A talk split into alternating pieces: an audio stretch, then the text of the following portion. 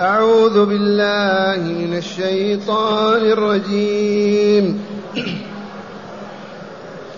إن يوم الفصل كان ميقاتا.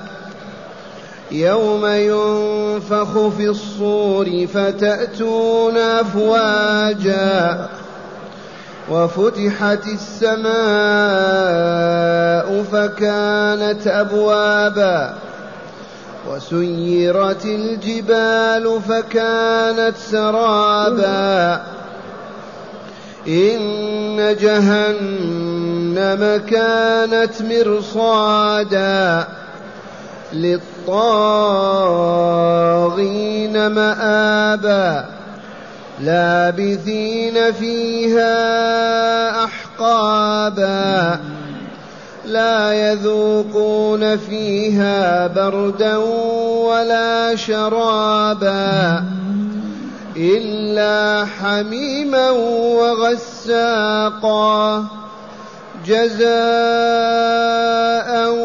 وفاقا إنهم كانوا لا يرجون حسابا وكذبوا بآياتنا كذابا وكل شيء أحصيناه كتابا فذوقوا فلن نزيدكم إلا عذابا. أحسنت.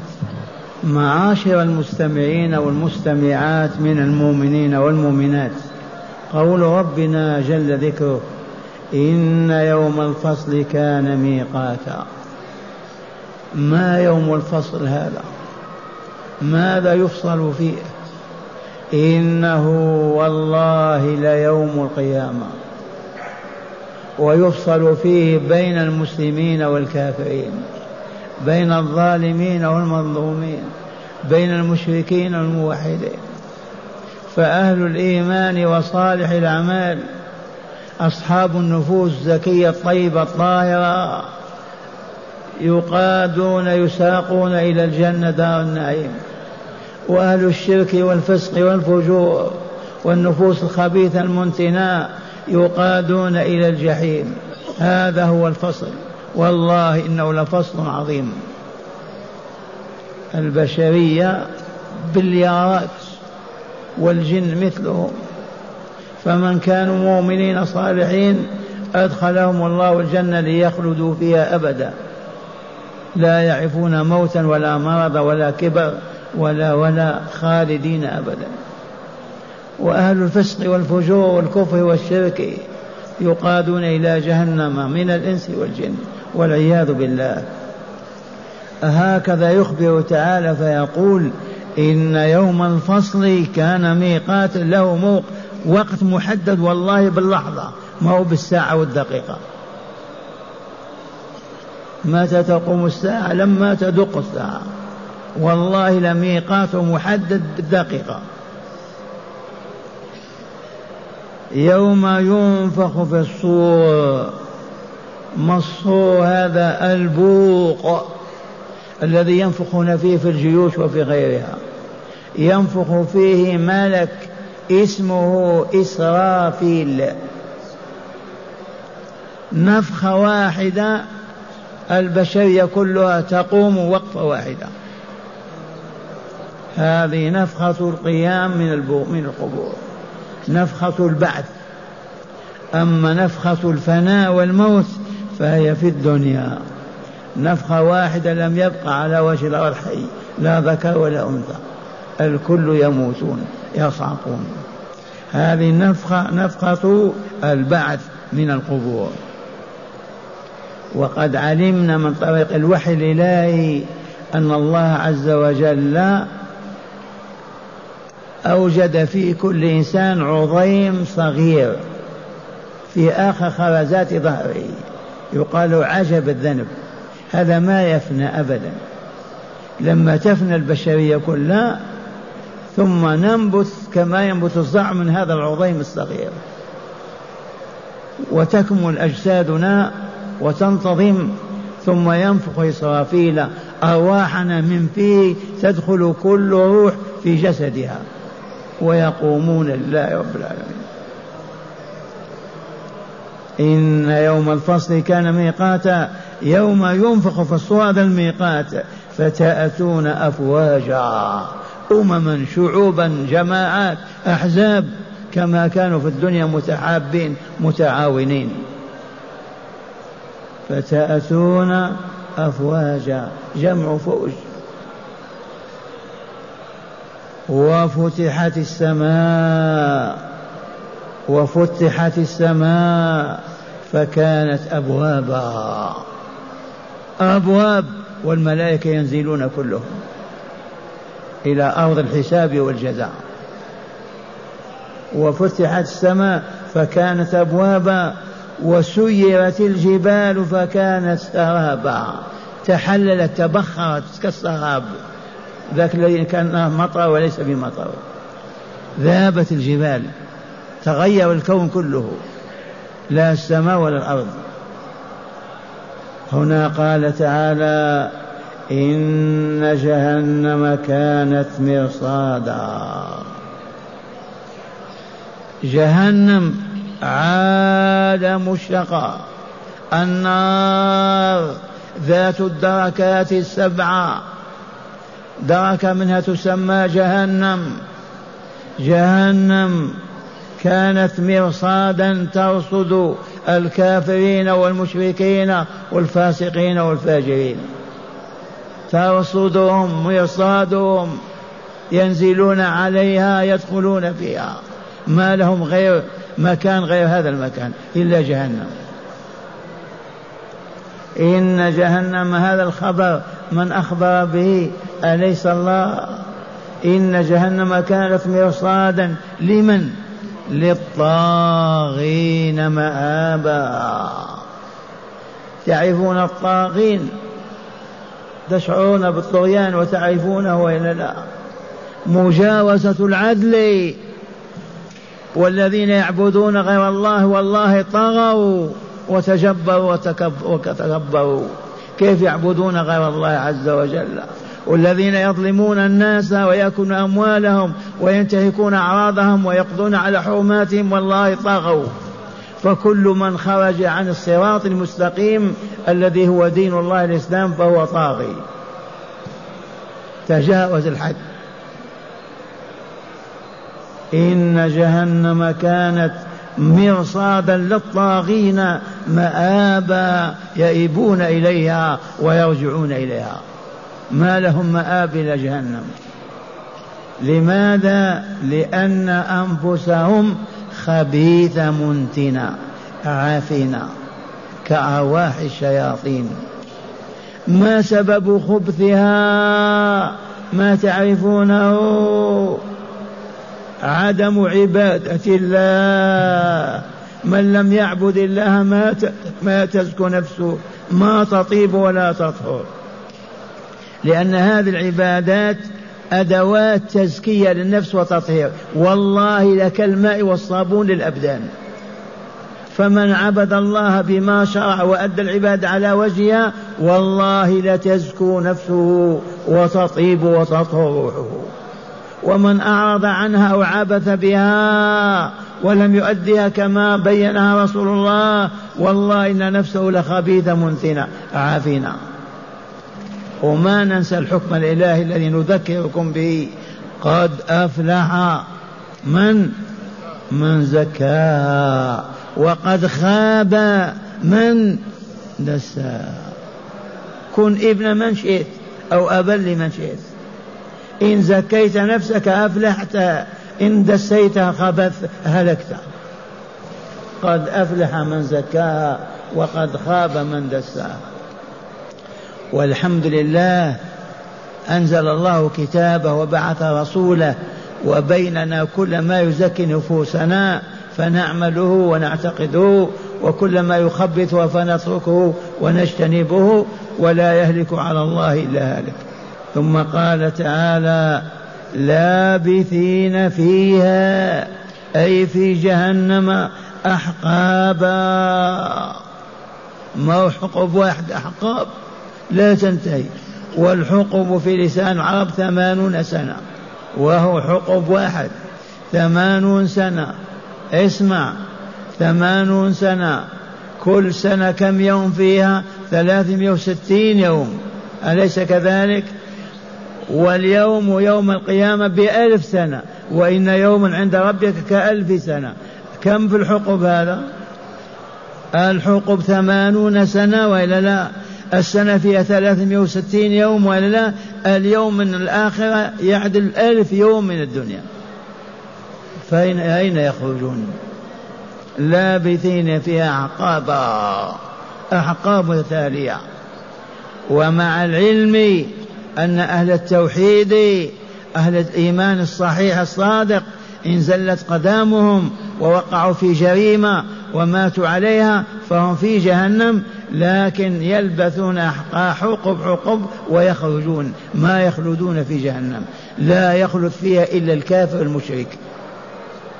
أما أهل الإيمان والتوحيد إن زلت أقدامهم وفعلوا معصية وماتوا عليها بدون توبة يدخلون النار ولكن يخرجهم الله بشفاعة رسوله صلى الله عليه وسلم. لابثين تعرفون اللبث ولا لا؟ مقيمين فيها أي في جهنم أحقابا. ما حقب واحد؟ لا يذوقون فيها بردا ولا شرابا. البرد في لغة أهل القرآن النوم. لا ينامون فيها ولا يأكلون ولا يشربون. والله ما ينامون. أهل النار ينامون. من نام استراحة الآن في الدنيا لما ننام نستريح وإلا لا؟ ما في نوم في النار أبدا. لا يذوقون فيها بردا أي نوما ولا شرابا. كيفما كان نوع الشراب؟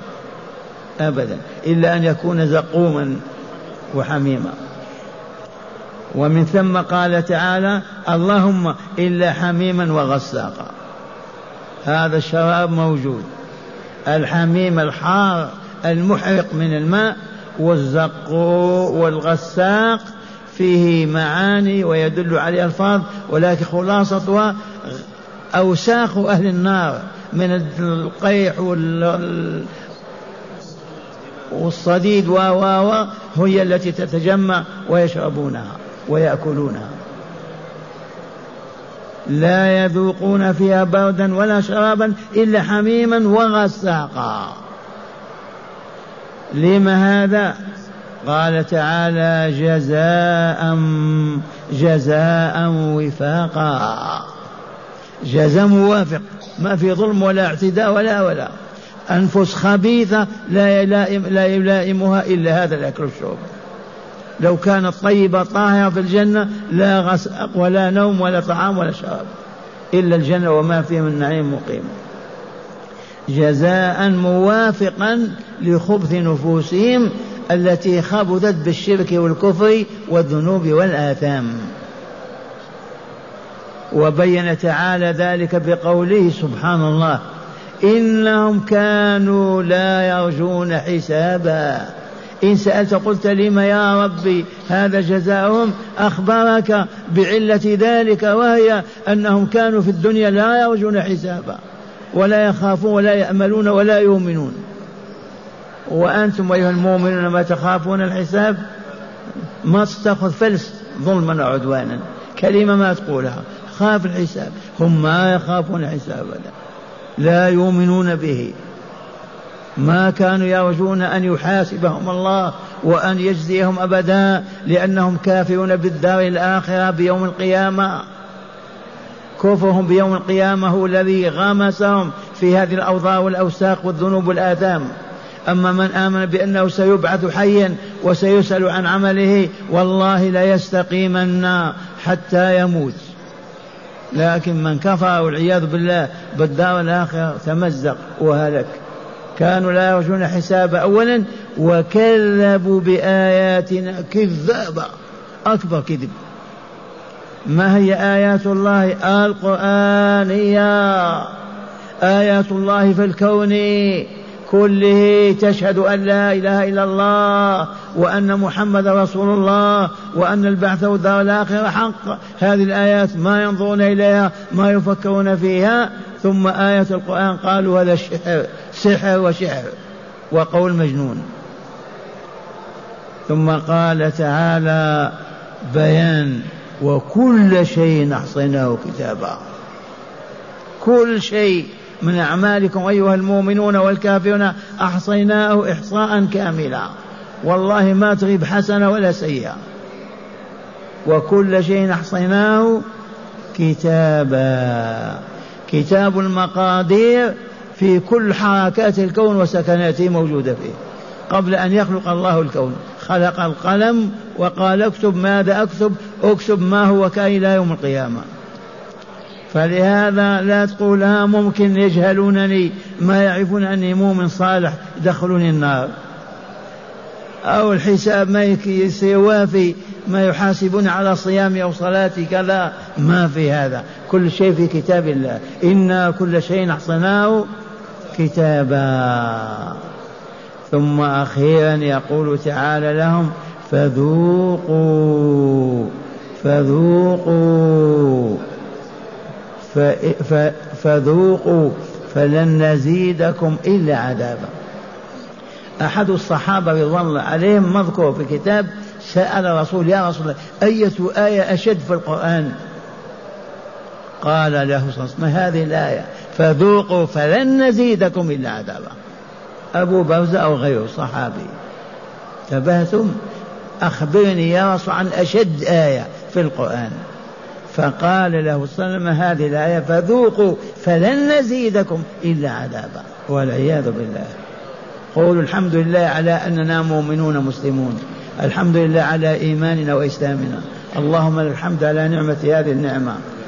والآن مع هداية الآيات. بسم الله والحمد لله والصلاة والسلام على خير خلق الله سيدنا ونبينا محمد وعلى آله وصحبه. من هداية هذه الآيات أولا التنديد بالطغيان وبيان جزاء الظالمين. من هداية الآيات الكريمة التي تدارسناها من هدايتها التنديد بالطغيان والعياذ بالله وبأهله. نظر إلى الله من الطغيان كيفما كان. لا بالشرك والكفر ولا بالفسق والفجور ولا بالظلم وعدم الاعتداء. وعدم الاعتدال. نعم. ثانيا التنديد بالتكذيب بالبعث والمكذبين به. نعم من هداية الآيات التنديد بال ب... التنديد بالمكذبين بالبعث وهو الدار الآخرة يوم القيامة. التنديد بهم والعياذ بالله. إذ ذكر تعالى مصيرهم وما هم عليه في جهنم. ثالثا أعمال العباد مؤمنهم وكافرهم كلها محصاة عليها ويجزون بها. أعيد أعمال العباد مؤمنهم وكافرهم كلها محصاة عليها ويجزون من بها. من هداية الآيات؟ أعمال العباد مؤمنين وكافرين كلها محصاة مسجلة محدودة ويجزون بها. ما في عمل ينسى لك أبدا أو لا تحاسب عليه ولا تجزى به كل أعمال العباد. صالحة وفاسدها محصية في كتاب وسوف نجزى بها. نعم. فاجعلوا أعمالكم صالحة. نعم. رابعا تقرير عقيدة البعث والجزاء بذكر آثارها. من هداية الآية تقرير عقيدة البعث والجزاء أي الإيمان بيوم القيامة بذكر الأحداث التي تتم فيها. وقد عرضها تعالى علينا الآن. نعم. وأخيرا أبدية العذاب في الدار الآخرة وعدم إمكان نهايته. نعم فذوقوا فلن نزيدكم إلا عذابا. عذاب الآخرة ما له نهاية أبدا. والآن نستمع الآيات مجودة ونتأمل ما فهمناه منها. أعوذ بالله من الشيطان الرجيم.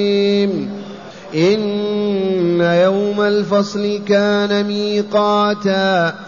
يوم ينفخ في الصور فتأتون أفواجا وفتحت السماء فكانت أبوابا وسيرت الجبال فكانت سرابا إن جهنم كانت مرصادا لمن؟